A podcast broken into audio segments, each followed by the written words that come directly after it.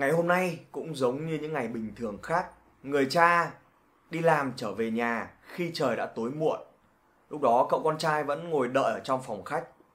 Bố ơi, con có thể hỏi bố một câu hỏi này được không? Được, con muốn hỏi gì? Bố ơi, một giờ làm việc của bố đáng giá bao nhiêu tiền ạ? Này, tại sao con lại hỏi câu hỏi đó? Đây là một câu hỏi không lịch sự với người lớn đâu. Bố trả lời con đi mà, con chỉ muốn biết là một giờ làm việc của bố đáng giá bao nhiêu tiền thôi. Được rồi, một giờ làm việc của bố đáng giá 20 đô la. Ồ, như vậy hả bố? Bố có thể cho con vay 10 đô la được không bố?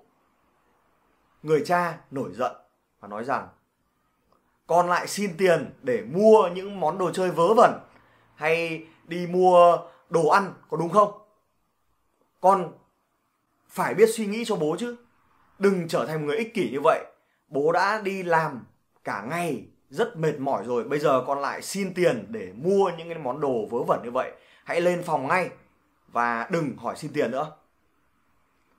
Lúc này, cậu con trai mới chạy lên phòng, đóng cửa lại và có vẻ rất buồn bã.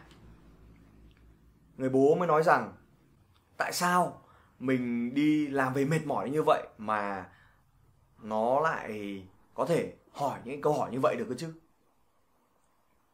Một giờ sau, người cha bình tĩnh hơn.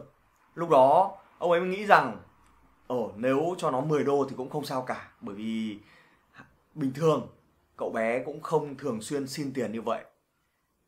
Lúc đó, người cha mới bước lên phòng, gõ cửa. Con đã đi ngủ chưa? Lúc này cậu con trai ở trong mới nói rằng, con chưa bố ạ.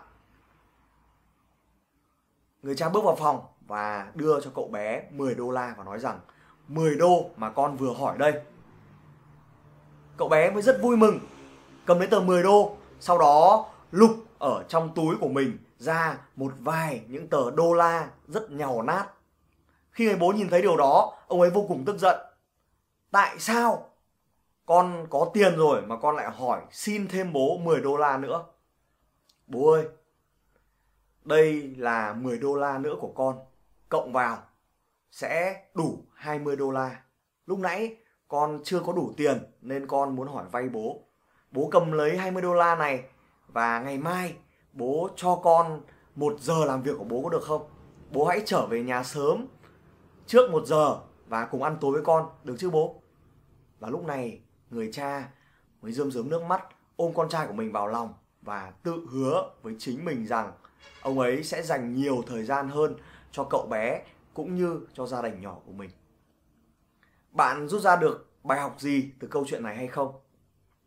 Đôi khi chúng ta dành thời gian quá nhiều cho công việc, cho việc phát triển các doanh nghiệp, cho những chuyến đi công tác hay cho đống giấy tờ còn xếp chồng chất ở trên bàn.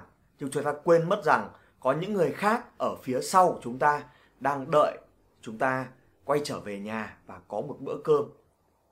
Bố mẹ của chúng ta cũng đang đợi chúng ta trở về nhà để hỏi thăm và có một bữa cơm với họ.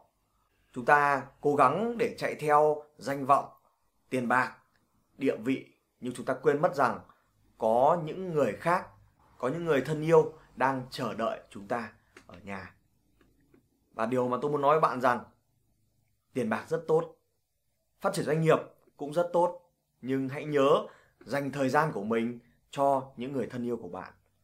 Bởi vì đó là nguồn động lực của bạn mỗi một ngày. Đó là những người sẽ luôn ở bên bạn dù cho doanh nghiệp của bạn có thành hay bại, dù cho công việc của bạn có thành công hay thất bại, dù cho bạn có tiền hay là không có tiền những người đó vẫn luôn ở bên bạn. Hãy dành thời gian cho họ. Ngày hôm nay khi tôi quay video này đang là đêm 30 Tết và tôi chúc cho tất cả các bạn có một năm mới thành công. Kiếm được nhiều tiền hơn có nhiều sức khỏe hơn gặp thật nhiều may mắn phát triển doanh nghiệp của mình gia tăng thêm thu nhập của mình giúp đỡ thêm được nhiều người hơn nữa. Và hãy nhớ một điều quan trọng hãy dành thời gian cho những người thân yêu của mình. Dành thời gian cho bố mẹ của mình, cho người vợ, cho người bạn đời của mình, cho những đứa con của mình. Bởi vì đó là những người sẽ luôn ở bên bạn, dù cho khó khăn nhất hay là lúc thành công nhất. Chúc các bạn một năm mới thành công. Lê mạnh tuân từ chương trình success daily. Hẹn gặp lại bạn. Tết Tết Tết Tết.